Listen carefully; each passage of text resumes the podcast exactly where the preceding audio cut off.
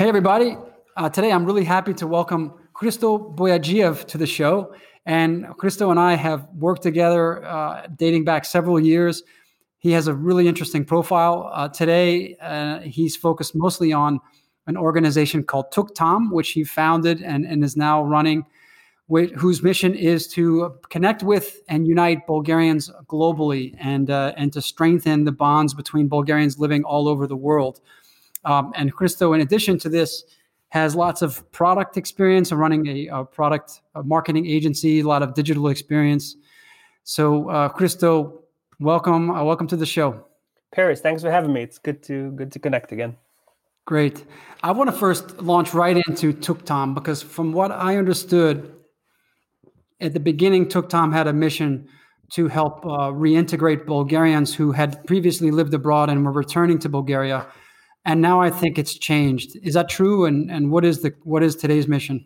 Yeah, absolutely. So uh, we there was seven of us, I should say, the seven founders 12, 12 years ago. It's crazy, but we started the organization as people who had just returned from abroad back to Bulgaria, and we had the personal need of finding other people like us who were crazy enough to kind of come back to Bulgaria and start a life, um, professional and personal. And so we started very much an offline a community event driven organization and that's what it used to be for the majority of the 12 years. So up until a couple of years ago and that was the main focus of tuktam but about yeah about two years ago i left my sort of comfortable ceo position of a product agency and decided to focus on tuktam and one of the reasons for that was is that we saw an opportunity. And the opportunity was how can we use technology in my product background understanding and really enhance what Tuktam was able to offer, but more on a global scale. So rather than think about just Bulgarians coming back to Bulgaria, and um, you know, just a side bracket here,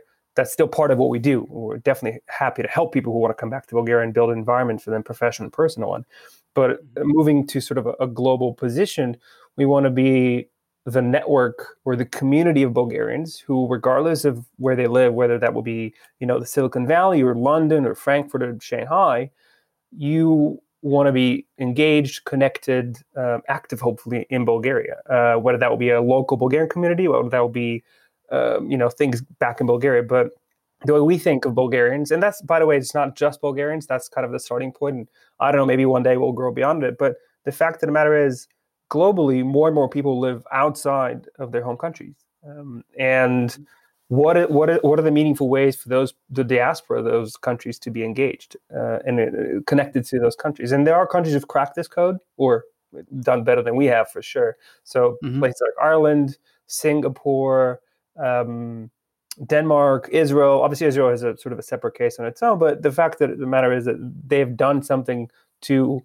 um, connect those people that live outside of their uh, homelands mm-hmm. and so the way i think about it is what's the brain gain potential there of people? Because the people who are outside of bulgaria normally you know are uh, you know entrepreneurial well educated you know uh, driven.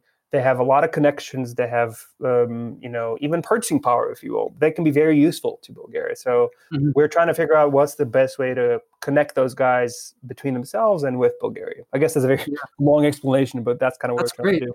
Have you seen then you mentioned that there are other countries that have that have really cracked the code in a way of really creating that community. Is there is there some kind of formula for it, or does it really depend on each individual culture? I think it's a cultural thing. It does depend. Um, for instance, with Israel, obviously there's a historical um, element to it, with you know being connected to the motherland, and and um, and we actually I think Bulgaria has the potential to do that because of our cultural heritage and what we've done, but we haven't really tapped into that for various reasons. Um, mm-hmm. I don't think there's a specific um, recipe, though. I think it varies from country to country. So you, you, there are certain things you can do that are sort of across the board make sense, but there are things that you got to account for given the what, what what the respective country is. And so what we've found, though, because we've researched a bunch of organizations that do something similar. Um, and I don't, I don't want to brag to say that you know Tuktam is the only one doing it. So there are so I don't think there's an organization quite like having the all different aspects mingled into one. I think there are organizations I've seen that do part of what we do or more than we do, but we don't do that. But the specific mix of what we do, I think, is kind of unique to us. And maybe that's just because we didn't start with this mission. We kind of grew into the mission from previous stuff that we're doing. But a lot of the times, what we see is that organizations like this are supported by the government. So that's kind of been their cracking of the code. Is they have um, the government, whether that will be financial support or media organization, whatever it is, they have the institutional support there. We don't really have that, so we're trying to take a sort of a different route, which is more into the how to how does tech help to solve this rather than um, mm-hmm. you know the the government stepping in to support financially. So we're a self-funded non non-profit organization. Gotcha. I'd like to come back to this uh, this diaspora issue and dig a little bit deeper, and I'd really love to hear your opinion on this. I think there's a general consensus here that there is a a population decline in Bulgaria that's now reached a point of being a pretty big problem. Um, I think we can all agree now that that we're below seven million here. Yep. I read an article from uh, either New York Times or Washington Post from about six months ago that said that actually Bulgaria, um, on a on a per capita basis, just on a percentage basis, Bulgaria is the fastest shrinking population in the world. Um, do you believe that? First of all, because I uh, that, I found that to be totally alarming but also believable. Is it? Do you think it's true? Well, uh, I think we actually we were interviewed for this article, uh, so I uh, we might have been featured in it as well. You sure so, was. You sure were in. Yep. Yeah, I, I think we were, we were in. Was it the New York Times or one of the, one of those uh, BBC? I don't know. We've we've been interviewed over the over the years when some when it was, it was BBC. You're right. It was BBC. Yeah, it was BBC. So we we we keep contact with a few reporters around Europe mostly. So whenever there's a population decline issue or diaspora, they, they always get in touch with Tuktam. So we've we've anyway. Well, that's great. the point is, um, sadly, I do believe it. Yeah, I do think that we are in a decline. I don't know if it's the fastest shrinking country. That's kind of beyond my pay grade to know all the numbers and, and figures, but uh, we we definitely see um, the alarming trend of fewer and fewer Bulgarians now. I prefer not to look at it as uh, as a doomsday scenario. I mean, it's not great, let's put it way, but I'm trying to take a positive spin on it. One of those is there are two million or I don't know one and a half million people living outside of Bulgaria. They can still be useful to Bulgaria somehow. So how do we solve that? So that's one way to look at it. The other one is I think we need to look less and less nationalistically about Bulgaria or any other country. It's it's it's about what opportunities do you you know show for people. So I don't I don't think you're necessarily the prime example, but you know you're an American living in Bulgaria. So why don't we open the doors for people who want to take advantage of what Bulgaria has to offer? And I think that's more than many other countries do offer. Obviously, we're not ahead of the pack in the EU, but we're ahead of the pack in many other countries outside of the EU, for instance. And so, mm-hmm. rather than take it as a as a as a negative, which I'm not saying it's not a negative thing. I'm saying how do we spin it to a positive thing, which is let's take the advantage of there are people who want to come to Bulgaria and take advantage of what what the business environment has to offer and what the nature has to offer. I mean, Bulgaria has a unique, in my mind, mix of you can still have a decent career, and now with the unfortunate COVID situation, you can work for pretty much everywhere. You got great internet, mm-hmm. you got great nature. Why don't we open a door somehow in a in a meaningful, structured uh, way? I'm not saying just open the floodgates here to anyone who wants to join in, but there there's a process that you can probably go through and quote unquote import people that can positively impact the productivity of the country. And that's kind of what we're trying to do in the beginning, focusing on Bulgarians globally. But you know, let's see, let's see where this takes us. Yeah, I was really interested uh, from that article to understand how much of that decline is driven by just simply uh, the the formula of death rates to birth rates, or the so-called the, the replacement rate, versus the ratio of people leaving versus people coming back. And um, and I know there's this expression of the brain drain, and I, I kind of feel like that the peak of that was in the past, and that there are a lot more people coming back, Bulgarians coming back today, for all the reasons that you mentioned, and for the for the reasons that kept me in Bulgaria, which is okay, yeah, fast internet was not really the main reason, but this is a really nice perk, oh, which is that when you work online and you work remotely, uh, fast fast internet makes you way more productive. Um, the, the nature the nature is is amazing here, and I think it's very underrated and not not so well known. Um, the food and the culture and everything is rich. The proximity to so many places um, where Bulgaria is situated regionally, you know, having access to pretty much direct flights to almost any major city in Two Europe. Two and a half hours, you're anywhere, you know. Right, right. Yeah. So I think for all these reasons, I imagine that a lot of Bulgarians who have gone out and, you know, maybe maybe experienced the rat race in New York City or, or Chicago Mm. and just figured out that, you know what, actually life could be a lot better and I could still work for my US company now. Oh, a lot of people do actually, yeah. And Yeah. So I, I'm imagining that this new this new reality of remote work, which I believe is really the new reality, is going to open a lot more avenues for Bulgarians to come back here so that they can reconnect with their with their homeland. They can experience a better quality of life, and they don't make a sacrifice on salary or on career. Absolutely. And I, uh, there's so many points that I want to raise here, but one of them is this is such an opportunity. I agree with you. And if only Bulgaria had, you know, people in charge who are smart enough to figure out this is an uh, extremely good oppor- opportunity to ramp up marketing efforts and position Bulgaria as the go-to spot during those times. I mean, we could see an insurge of people coming in, buying properties outside of Bulgaria, building great residences and sort of communities of people, if you will, and uh, Mhm. I, I mean, I don't think the boat has still been missed, but looking at, I don't want to go into politics, but the point is, I think we, with the current environment, that's not going to happen. We need sort of a fresh perspective on things. So that's kind of the one aspect of, of, of what you said.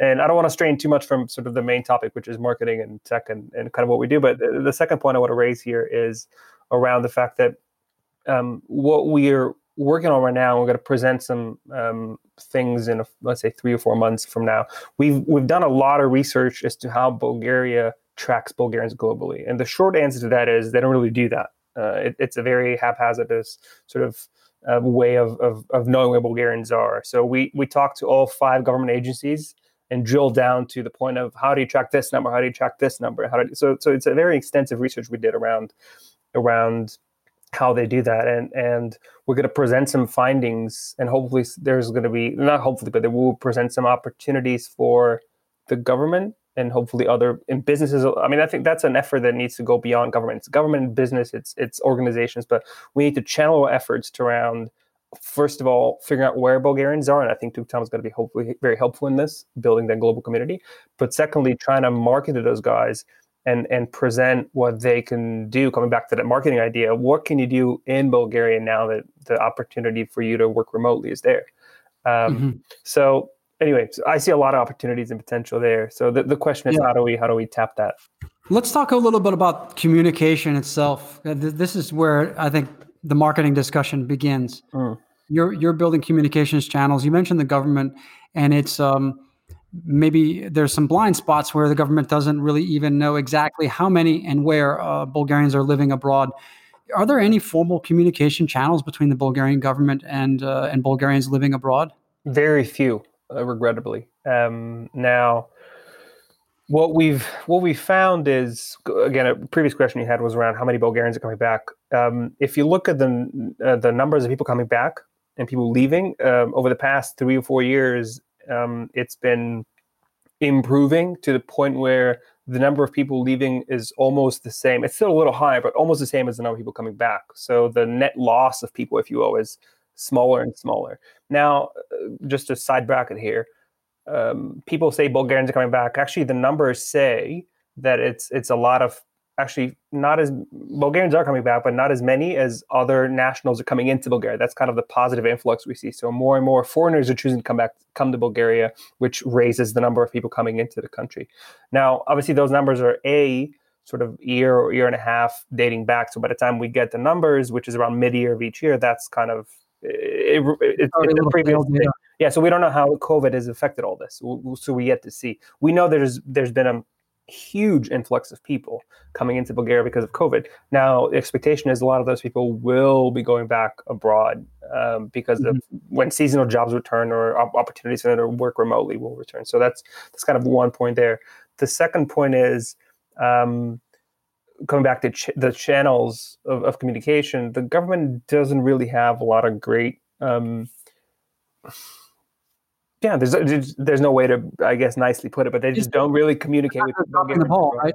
They're, they're is there dropping the ball. That's, Is that's the there problem. is there any agency that kind of owns this? I in the- think the without trying to sound too brash, but I think Tuktam does a better job than the government does in terms of communicating with Bulgarians globally. I mean, that's kind of the state of affairs. Um, Sure, yeah. uh, because the uh, there is a government agency that's the, the government agencies of Bulgarians abroad, I think it's called. Um, and I mean, just as an example, I think about a year ago, the, the, head of the government agency was put in prison because he was selling, they were selling passports to sort of nationals because we're in the EU and people were buying Oh. off passports coming to Bulgaria. So I mean that's kind of the and, and it's a 20 person agency, so it's a very small agency, not really a lot of budget for it. And then they caught him red handed with some you know stupid stuff they were doing. So it's just it their focus was not really bridging gaps, bridging the distance between Bulgarians abroad and, and Bulgaria. It was it was a different focus anyway. So Okay. uh, unfortunately, the government hasn't done a lot, and and to the point where let's give you a fresh example. their elections are coming up in about two months in Bulgaria, and we're actually preparing a campaign to kind of um, bust some myths around voting outside of Bulgaria because a lot of people outside of Bulgaria, and I, I- again, there's probably around one and a half million people outside of Bulgaria. Only about 50, 60,000 people vote each year. Now that's a, what three percent. You know, it's a very few number of people vote. Three percent of the diaspora who is Yeah. uh, who are registered to vote or qualify. Uh, well, I'm not sure how many are registered to vote, uh, but l- let's say a total number. Even if the yeah, even if it's the registered to vote, it's still probably no more than you know six seven percent or something. It's a very low number, and part of that is Bulgaria does very little to support um, elections outside of Bulgaria. So they don't really open election booths. Um, they don't really um, uh, do any marketing around voting. They don't. It, it's a very uh, lacklustrous um, position. Put it that. So I guess the point there is Bulgaria hasn't really done enough, unfortunately, up to this point, to connect Bulgarians abroad with Bulgaria. So we're trying to fill in the gaps. Um, Okay. With with what they haven't done, so obviously we don't have this of, uh, anywhere near the budget and and uh, Yeah. muscle of, of a government. But Is it is it mail-in ballots? Is that the is that the only way to to vote? Oh, the, the, actually, mail-in ballots don't really work outside of Bulgaria. That's the problem. So the, the way to the way to vote right now is you have to there has to be a, a an officially approved opened um, voting place booth. I don't know what's the official term for that, but a, a Mhm. voting space.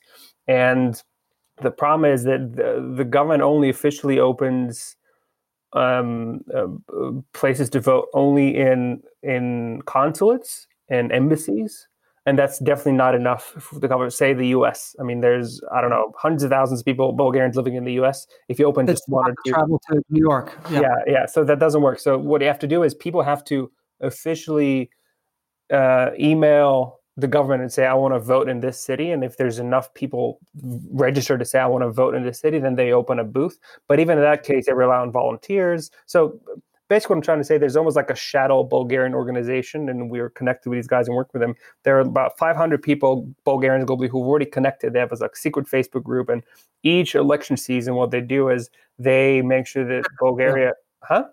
They try to tip the scale so that they they, can. they try to actually open voting um, uh, spots for people to vote because the government doesn't really open it for themselves. So that's kind of the That's state of the state of affairs. Is I don't want to sound too gloomy, but the, the point is, state of affairs is is not great. So there's a lot of work to be done. Sort of affairs is, is disenfranchisement of, of exactly. So nobody really thinks of Bulgarians abroad as an asset to Bulgaria. I think they look at it as sort of a it's just kind of forgot about those guys, or you know, even even to the point where Yeah, they're sending around, all those guys left Bulgaria, we should just leave them be. And that's not the way I look at it. I mean, people leave a country in search for a better life, more opportunities, better life for their children, you know, whatever it is, better health reasons.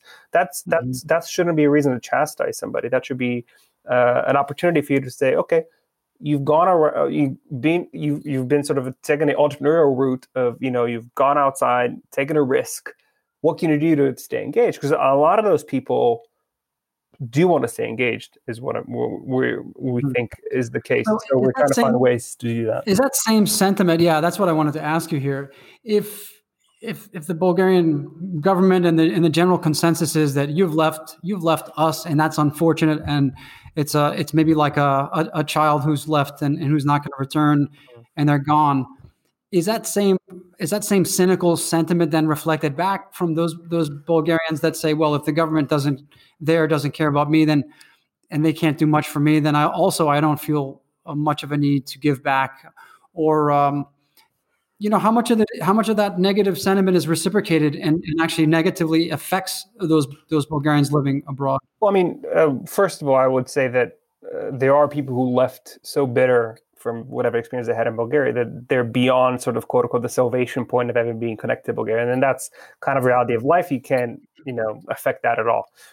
I think most people outside of Bulgaria definitely feel disengaged, feel disappointed that Bulgaria doesn't really do a lot for them. But that's not to say a lot of them don't want to amend that. They, if given the opportunity, they don't want to be engaged. The problem there is a lot of times, or the few times that Bulgaria actually thinks of Bulgarians abroad is election season comes up, and there's a couple of parties, you know, that spend the money to go and talk to a few people in London or maybe some in the U.S. And it's a, that's kind of the mm-hmm. extent of, of the connection to Bulgaria. So mm-hmm. Um, that is it's, yeah. kind of disappointment is what it is. So um, mm-hmm. it sounds like what's what fascinating to me is that if if if you and your efforts can actually solve this uh, voter disenfranchisement problem, then this this diaspora of a million and a half or two million people, if you get that six percent up to to twenty percent, then that could be that could actually be a secret weapon for making oh, major major changes. Just to, and to clarify, some, we we're, we're a political organization. That's it's very okay. Yeah, yeah, yeah. Maybe we, we should, uh, yeah, we don't want to we don't want to go into politics. The point there is we don't want to affect anyone's choice, but we do believe that um, you know, and by the way, we've we've wrestled with the idea of taking part in any sort of communication on this for years now. And we only decided to do it now after so long. Is that um, is because we do believe that one of the the most principal ways for you to stay engaged with your home country is to have a democratic vote around who you know leads the charge. So you can actually say, I want to elect those guys because those guys are going to think of me even if I live abroad, right? That's the point. So we don't want to necessarily say which party you vote for. The point is channeling um, that's that's the beginning of a democratic conversation i think is what it is because once you have the attention of those guys you can say all right you voted that's great why don't you now go and mentor somebody in bulgaria so that's kind of we want to step in is the mm. educational mm-hmm. sector you know why don't you mentor somebody in bulgaria why don't you help a company going abroad why don't you so the voter thing is just a way for us to reach a, a broader audience hopefully engage them whatever the choice they make politically is beyond us we don't really care as long as you're engaged at that point, we can start talking to you about okay, you you show uh, willingness to be engaged. How can you else stay connected, right? And that's kind of right, where we, right. we come in.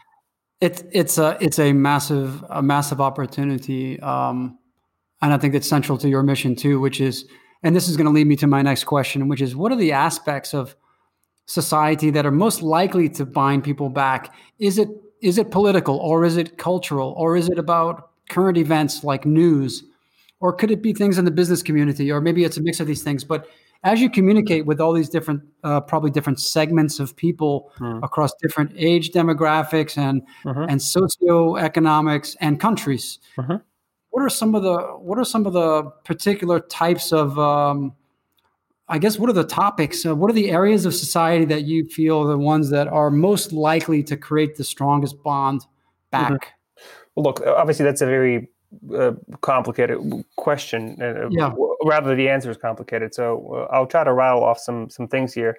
I should preface this by saying we don't really haven't really cracked the formula on this. So we're still trying to figure out that for ourselves. Right. So I'm going to give you thoughts, but by no means do I do I take that as a, so uh, you know take it with a grain of salt. Let's put it that way. Sure. Yeah. Um, but uh, I think you you can never sort of toss aside the culture aspect. Um, a lot of times, and we've we've I've personally done it. We've we as an organization have been to a number of cities across the U.S. and Europe, and uh, actually, the further you are away from Bulgaria, the more you see this. But um, people often just just you know get the blues around. I miss you know home food, or I miss uh, the quirky traditions that I used to make fun of back in the day. But there's just I miss that, right? And and I miss the idiosyncrasies of of how Bulgaria operates, which is very different to obviously the U.S. and Western Europe and Asia, wherever it is. And so, um, a, a, big side of, of staying connected to Bulgaria is emotional. Um, so we are trying to. A lot of the communication we do tries to gently. I don't. We don't want to sound too nationalistic or patriotic. I think that's kind of taken a step too far, or a few steps too far. But you know, there certainly needs to be that emotional connection with people to the motherland. Um, again, most of those people didn't leave. Again, some left because they were extremely disappointed. Don't want to hear back from Bulgaria. I mean, I'm done with that. Sever that relationship. But I think mm-hmm. the majority of those people did not do that. They left in search for better opportunities, better jobs, um, you know, better life for themselves, and that's fine.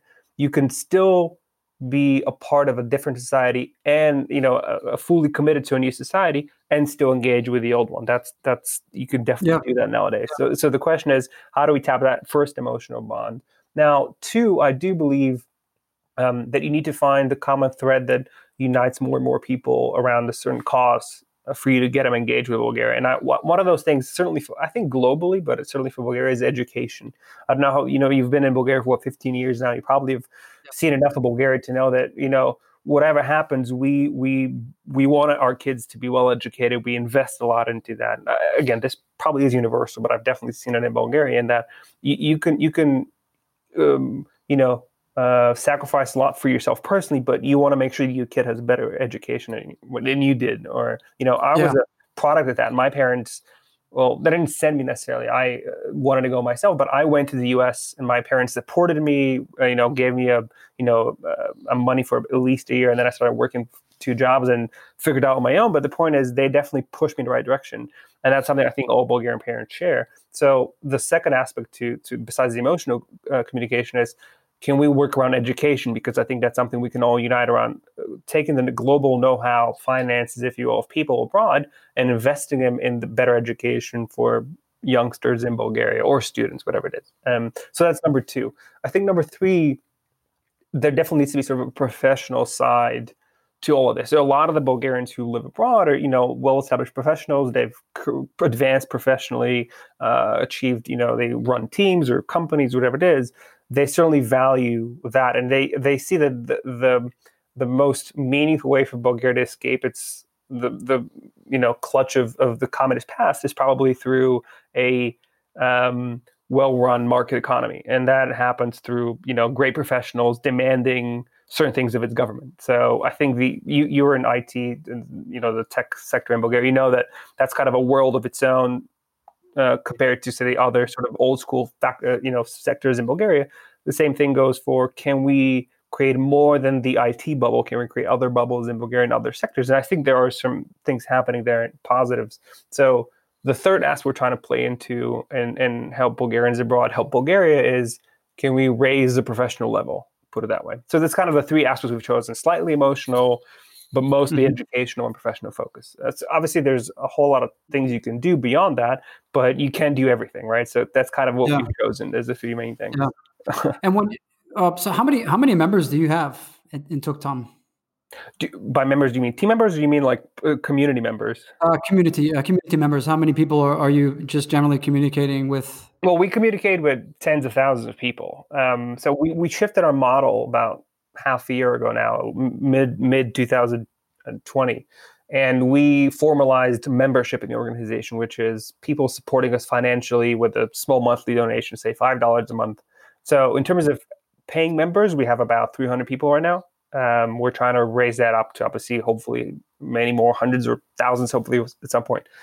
Beyond that, and those are the people again. Those are people who understand they're running this organization is is not cheap. You know, we have a full time staff now. We pay salaries, et cetera.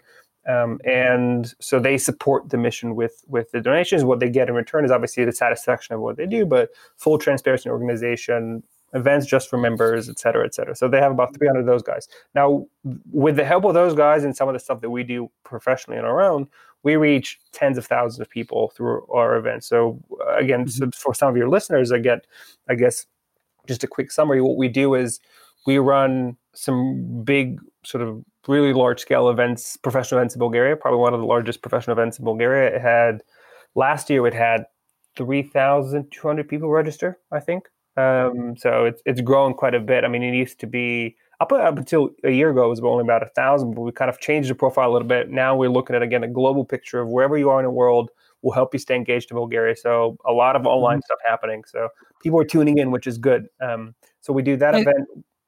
Sorry. And is that event now? Uh, that's interesting because um, and we've had some we've had some people in the online event space recently on. Yeah. Is that event becoming more of a virtual event where people can connect in?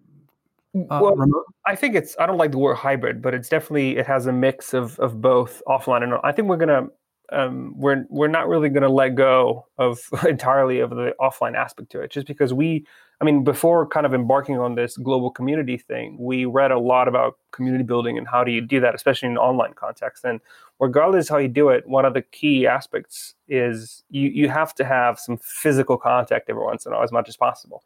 So we're going to try to keep the core of it happening offline for the time, if, if possible. Hopefully, things do return to normal. And we were lucky mm-hmm. enough that in September 2020, we did pull off an offline, although smaller and obviously with a lot of safety measures, but it was an offline event at its core with a lot of people tuning in online. So I think that's kind of the model we're going to go for. Hopefully, a few thousand people showing um, physically in Bulgaria um, mm-hmm. Hopefully, one day it's one of those events where you, you come back to Bulgaria for it. I mean, that's kind of the, the, the dream state. But uh, the point again is we have people this year, this year, 2020, last edition, where people from Australia tuned in, people from the US tuned in, people from Asia tuned in. So I'd like mm-hmm. to think of it as this kind of a all Bulgarian sort of eyes and ears are focused on Bulgaria that one day, and they're like, "What's going on in Bulgaria? Let me let me see what what what's life like, and what's the professional environment, and like what's the educational sector like, and how can I tune in?" So it's a it's a celebration of, of all the good things happening in Bulgaria in sort of one day, and that's the way we look at it, and that's kind of the trajectory we're trying to aim for that um, event. I, I, think that that model, that hybrid model, uh, from what I'm seeing, is the future, a future of uh, most event, of the event industry. One of the things I was pretty surprised by is that you you expected the event industry was just totally decimated by by the COVID year, but most most of them that pivoted well actually had record years because they were able to multiply the number of event attendees, albeit at lower price points, but but vastly multiply the number of, of, virtual attendees and still deliver the same great content. But then what was missing was the physical aspect. And then the pendulum will then swing back to the middle at some point where you may still need you miss it. Yeah. Get back to having the coffee or having a beer. Yeah. But then you still have all these great benefits of taking that content and broadcasting it. And you allow, you know, you allow 10 times, 50 times more people to access the content who who want to just see that content and then you can monetize much much better that way. Yeah exactly. And, and i should say that we are sort of in a transitional phase with the event just because previously it was a recruitment only event. So there were it was companies only pay to attend and then it was free for you to attend and you know you just look for a job. We're now shifting this obviously event from from the recruitment focus to more of a you know professional must attend sort of a conference slash sort of a south by southwest of Bulgaria, if you will. That's kind of the, the aim we're going for, right? Mixing yeah. different sides of it's not just professional, it's it's culture, it's art, you know, it's it's other mm-hmm. things that go beyond just work. Um, mm-hmm. And we are playing with the idea of introducing ticketing as well. So so for the members, so we're trying to bump up our membership, and I think that's kind of because it, it's a monthly, you know.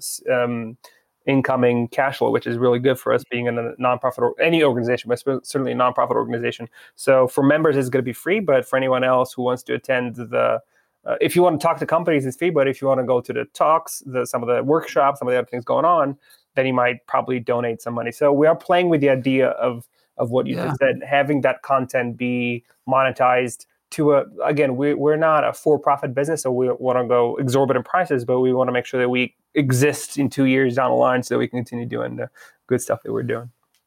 Yeah great. Um, let's let's get back to the marketing side of things and i'm very interested to know um, things like your the channel mix that you use. Sure. Um, what are the regular what are the regular channels that you use to market to to the community? Well we we we use a whole bunch um, certainly we we're we've traveled we're unable to escape the grasps of, of of the likes of facebook and linkedin. So we are still of course yeah, yeah you can't there's no way for you as a small organization to move outside. So that so we do invest in facebook a lot and we we have closed we used to have a a, a group as well like an open group anyone can join. We kind of closed that off. So we mm-hmm. moved because we built our own platform and sort of we are moving a lot of the communication and and uh, discovering of people and a lot of the initiatives that we do in the platform that we have. So we're not competing with Facebook. We're certainly nowhere. That's not the no. People have tried to compete with Facebook. It's never going to work. So we're trying to find niche. Yeah, it's better to join them than to, than to sure. so, so, the question is, how do we um, create something that's a little more tailored to what our community needs within our platform, and the rest is still on Facebook, right? Let's put it that way. So we do still have a fan page, and we uh, use a fan page extensively.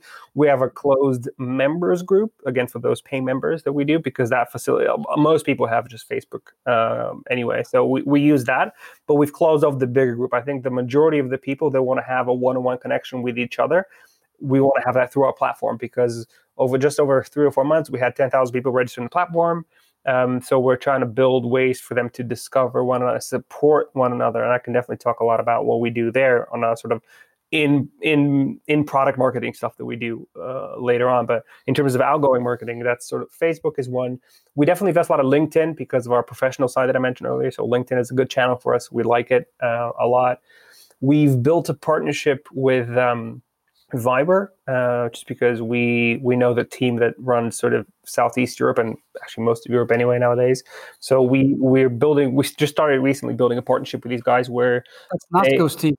Yeah, that's exactly Nasco's team. So yeah. we're we're good friends with Nasco, and and well, not beyond that. I think it it makes sense them because they definitely want to um, emphasize their community more, and we have a lot of good content that that can be useful. So we settled on having a educational channel for students outside of Bulgaria. So a lot of what, again, what we do come, comes back to education. We want to be supportive of any student, like I was back in the day. Pretty much anyone in Tuktam these days has been uh, studied abroad, right? So we have a Viber channel dedicated to students abroad who want to receive sort of updates around, especially around COVID times, like um, interesting news, information, and uh, uh, content could be useful for them. As there are obviously a lot of them are not really abroad this semester, but I think they will return come you know yeah. fall 2021 so viber is something we're investing in right now in terms of content as well. We do a lot of email marketing. We have a, a you know a big number of email lists both professional and just general emails and, and etc and i think that probably i'm probably missing some oh sorry because i don't use instagram. I keep forgetting it. So we do use instagram quite a bit as, as well. Um, the young members of our team keep reminding me of them the grandpa that doesn't use instagram but we, we do use it we think it's a great tool as well. Mm-hmm. We How would you try to launch? How would you try to launch a, a campaign targeting Bulgarians anywhere in the world? Is it would you just use Bulgarian language so that only Bulgarians would understand it? In the, in the, uh, um, it depends on the campaign. Um, we we do for the time being, we do use Bulgarian sort of as the main language of communication, just because that's kind of the core of what we do, and um, and we do definitely. Your, your, website is only in Bulgarian. It's not. Our it's website not is only in Bulgarian. Yeah, that's. We, I mean, technically, uh, from a technical side, we are ready, completely ready for it to be an English speaking version. We just don't have the bandwidth to actually translate all the stuff in it. So as soon as we find enough bandwidth to translate it, we'll definitely do it because our, our dev team made sure that it was ready for that. we haven't found the I. Think, I think it's a good idea because imagine all the maybe the spouses, the non-Bulgarian spouses, or yeah, uh, there's so many ideas. My problem is yeah, yeah. Found. My problem is there's so many ideas that we have. we just don't have enough bandwidth to do all the ideas. So we're trying to focus, right? yeah. yeah. Um, but anyway, so, so coming back to your question is we do most of our content in Bulgarian. We we we take advantage of the devilishly good Facebook uh, sort of marketing instruments. You probably better familiar than I am, but because uh, I don't really like audiences and things like that. Exactly. So we use a lot of those, a lot of those to make sure that we reach our Bulgarians. And I mean, uh, I'm not going to lie, it's it's not easy just because there's an and you again you probably know this better than I do, but there's such an oversaturation of content uh, in general that um, and that comes back to something we we chatted before the conversation around how do you introduce good enough communication to reach right audience. So it's not just about find right audience it's about mixing in um, the right creative message. So it, it's a combination of creative messaging and then performance marketing. And we're trying to merge these two to connect to the right audience in, in, a, in a right time with a meaningful message that looks well enough for the respective channel. So we're trying to be mindful of when I say we launched a Viber channel, it's not that we reuse other content, or rather we use other content, we, we reshape it to a way that makes sense for that specific marketing yeah. channel, right? Gotcha. I think I think I put the cart before the horse when I asked about channels before I asked about content because I should have. That's what I want to go into now. Actually, um, there's there, I'm sure there's a lot of content in written form, um, sure. and I I got a good grasp of that. What about video and what about audio? how much have you explored those formats of content for your community? Not enough is the honest answer there. We'd love to do more. I think we've done a bit uh, more video. So uh, again, just a, a, a, brief history there. Up until two years ago, Tuktam was only there was only two people full time. You know, a lot of us were part time volunteers. I'm still a full time volunteer, but at least I'm full time now. But so uh, up until two years ago, there's only two people to work in the team. Now there's about eight of us, eight or nine of us we have a couple of interns looking around. So let's say about 10 people that kind of uh, are in, in the immediate vicinity of the team. And now we have more bandwidth to play around with some of those other formats. Now the problem is that we've been so busy with building our own platform and uh, shifting the communication. We we branded last year, so we changed all of our branding. One, we built uh, the platform. It, it, we launched two new formats, etc. So it's just been a hectic year. I think only in 2021 now that we find ourselves in a position where we've built some of the stuff we wanted to build two years ago.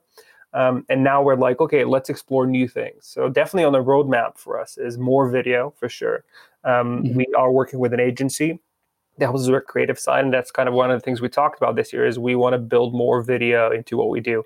Um, it does um, depend on obviously the, the fundraising opportunities that we have and how much we can invest in because as you know, well know uh, yeah. video is more expensive uh, to, to, produce than is, is written content um, so that's one audio has been something we've we've thought long about and i haven't ruled it off at all. I think uh, a podcast is certainly in the books potentially for us.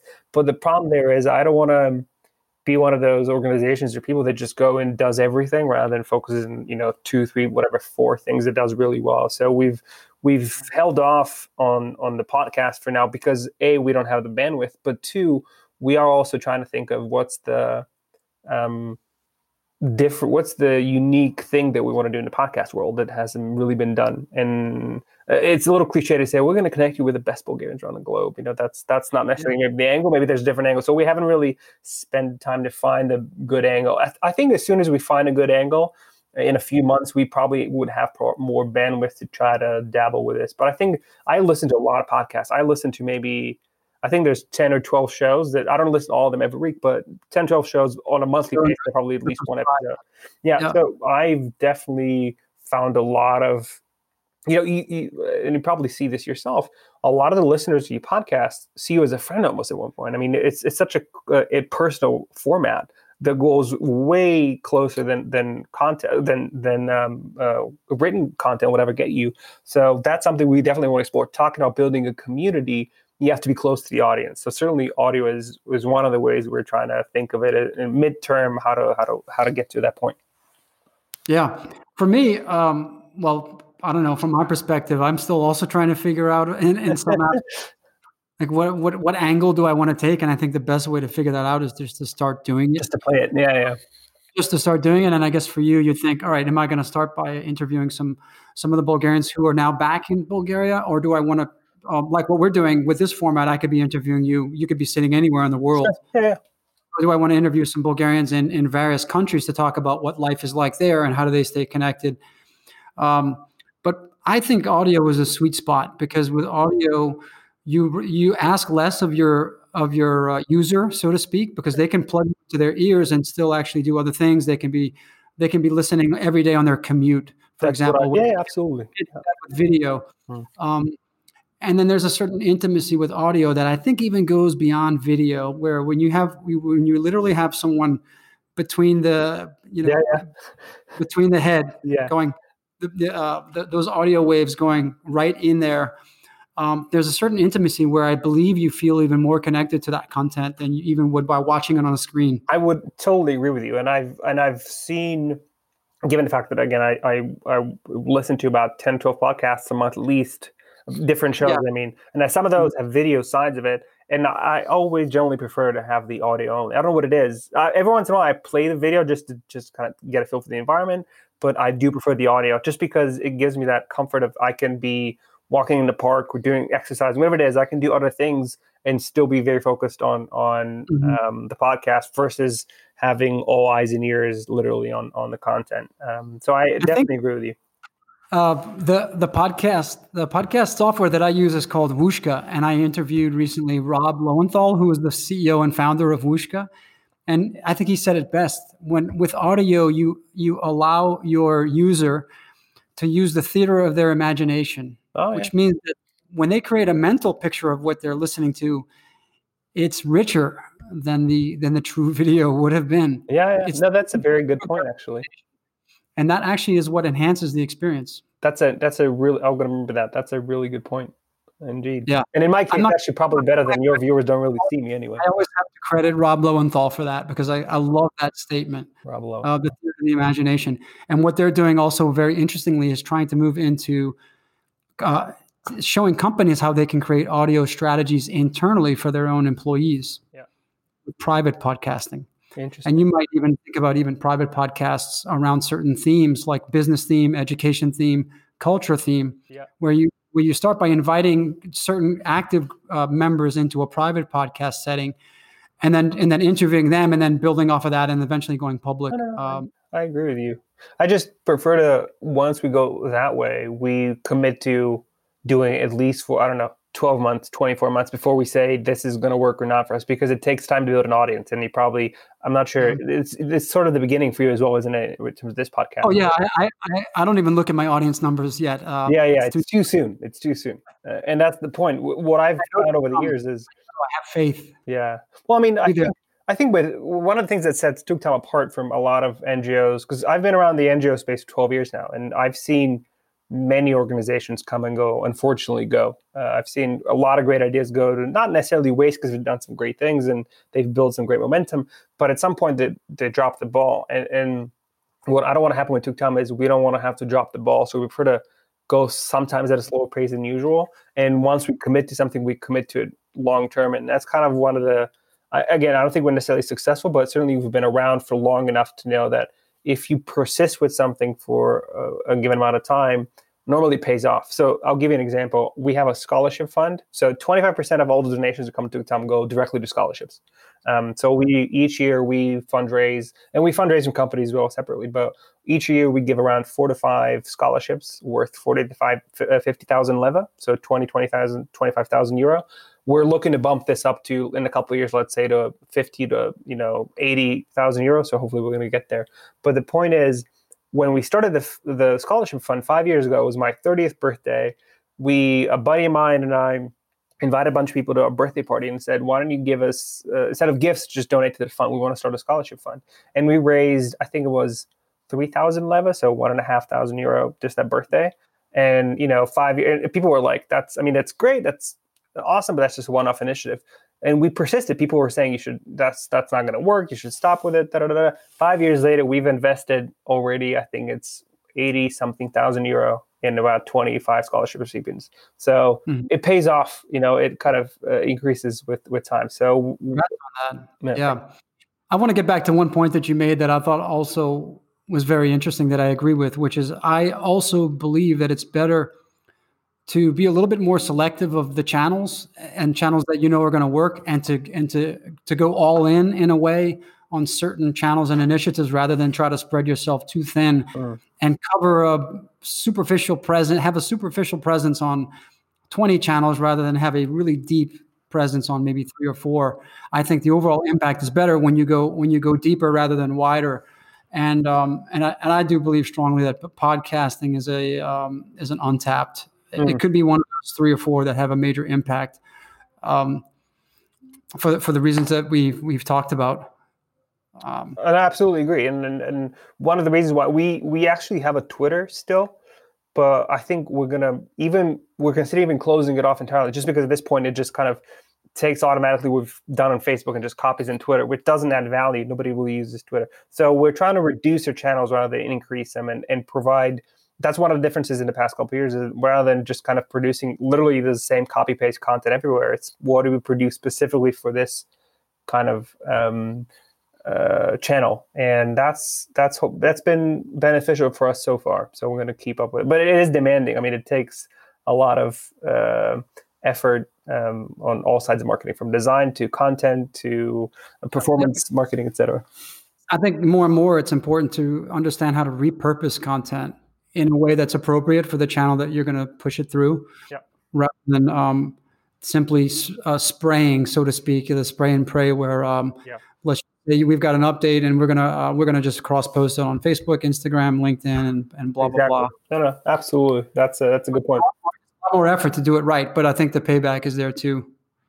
Yeah. Yeah. So, uh, but the challenge for us is number one, we're trying to figure this out and you and you run a, a um, performance marketing agency, so you know this well. But we are trying to build the performance side in house and work with the creatives outside.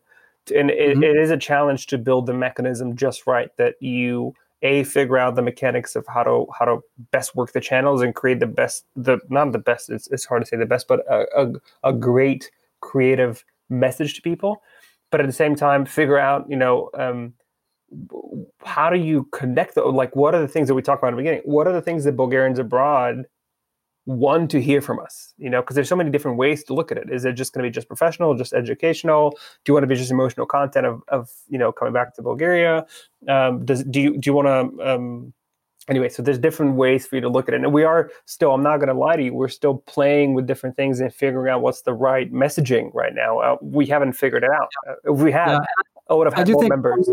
yeah, I think more and more as, as these channels evolve and they and they start to take on their own types of personality, um, that it also it also the type of content does it is closely connected to the channel itself. For example, I was um, actually my wife was watching TV.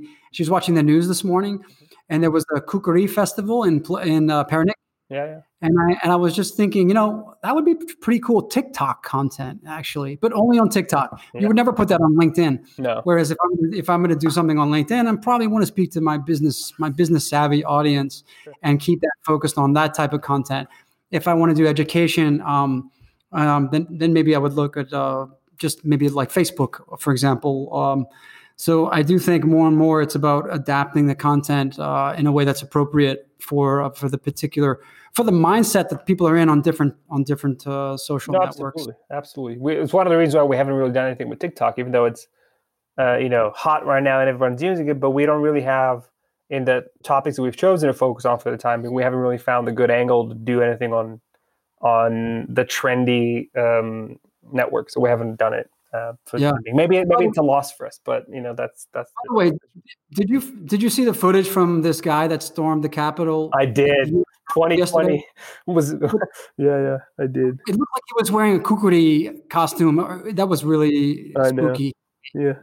you see the same thing I saw or no? No, I haven't seen anything. I, I, saw the I saw the, the costume, which was crazy. But I mean, we uh, certainly uh, yeah. live in interesting times, man. Yeah. I mean it, it's, it's it's it's a sidestep from our conversation, but I people often over the past 12 years have asked me why do you come back to bulgaria like you i mean i've lived in the us uk germany um, uh, spain I, I, could have chosen life much different to this obviously but i don't know i've uh, i find that life in bulgaria has its obviously downs and one of the ups is it's a little quieter you know it's just it, you, you're a little to the side of, of some of those crazy things that are happening in the world. And I, am not laughing. I mean, that's not it's not a laughing matter what happened in the U.S. and it's it's crazy. And I hope we do return to some sense of normalcy. But I think it's it's beyond the U.S. That's just a, a global phase we're in. Uh, the, the you know the divide that you see between um, people is is worrisome and that's something that you know we think about ourselves and because we see it in Bulgaria regardless of whether you're in, uh, in in Bulgaria like you're physically all parties in Bulgaria people outside of Bulgaria and people in Bulgaria but there's a divide between people and I think that's the biggest risk that we have is not just Bulgarians but people in general the divide that we create amongst ourselves is is mm. such a step back for us as, as yeah. society. And right now, the U.S. is just putting on an absolute spectacle for the rest of the world. yeah. How, yeah. how, do you divide society? This is a clinic. Yeah, yeah. But anyway, let's not let's not go there. I yeah, think we, we're wrap up. But um, so Christo, um, let's just I want to I want to learn more about how people can find you and find Tuktam who might be interested to to learn more. Um, where can people find you and, and Tuktam? Well, um, interestingly enough, I think your audience probably is not going to really understand most of the content that we deliver, but you can definitely find us on tuk-tam.bg. That's T-U-K-T-A-M, which, by the way, means here and there, just for the reference of your audience. So about Bulgarians here and there. So tuk-tam.bg. Uh, and you can find us on all the channels that I mentioned. Uh, I'm probably mentioned somewhere in there. And also, if anyone's interested in hooking up and just chatting about communities online, I'm happy to learn from other people who have done this because we we've done a lot of things, but we certainly haven't done much more uh, other uh, you know other things. So we're happy to learn from other people uh, on that, and uh, I don't know. Hopefully, hopefully this has been useful for your audience as well. It absolutely has been, and and I really appreciate you coming on. I think you're doing amazing work. I mean, really inspirational stuff. Um, Bulgaria needs more people like you for sure. And uh, keep keep it going. Keep Thanks, it going. It's really uh, it's, it's really inspiring to all of us, and um, and thanks very much for for spending the time with me. I appreciate your time as well. We'll, we'll speak soon. All right.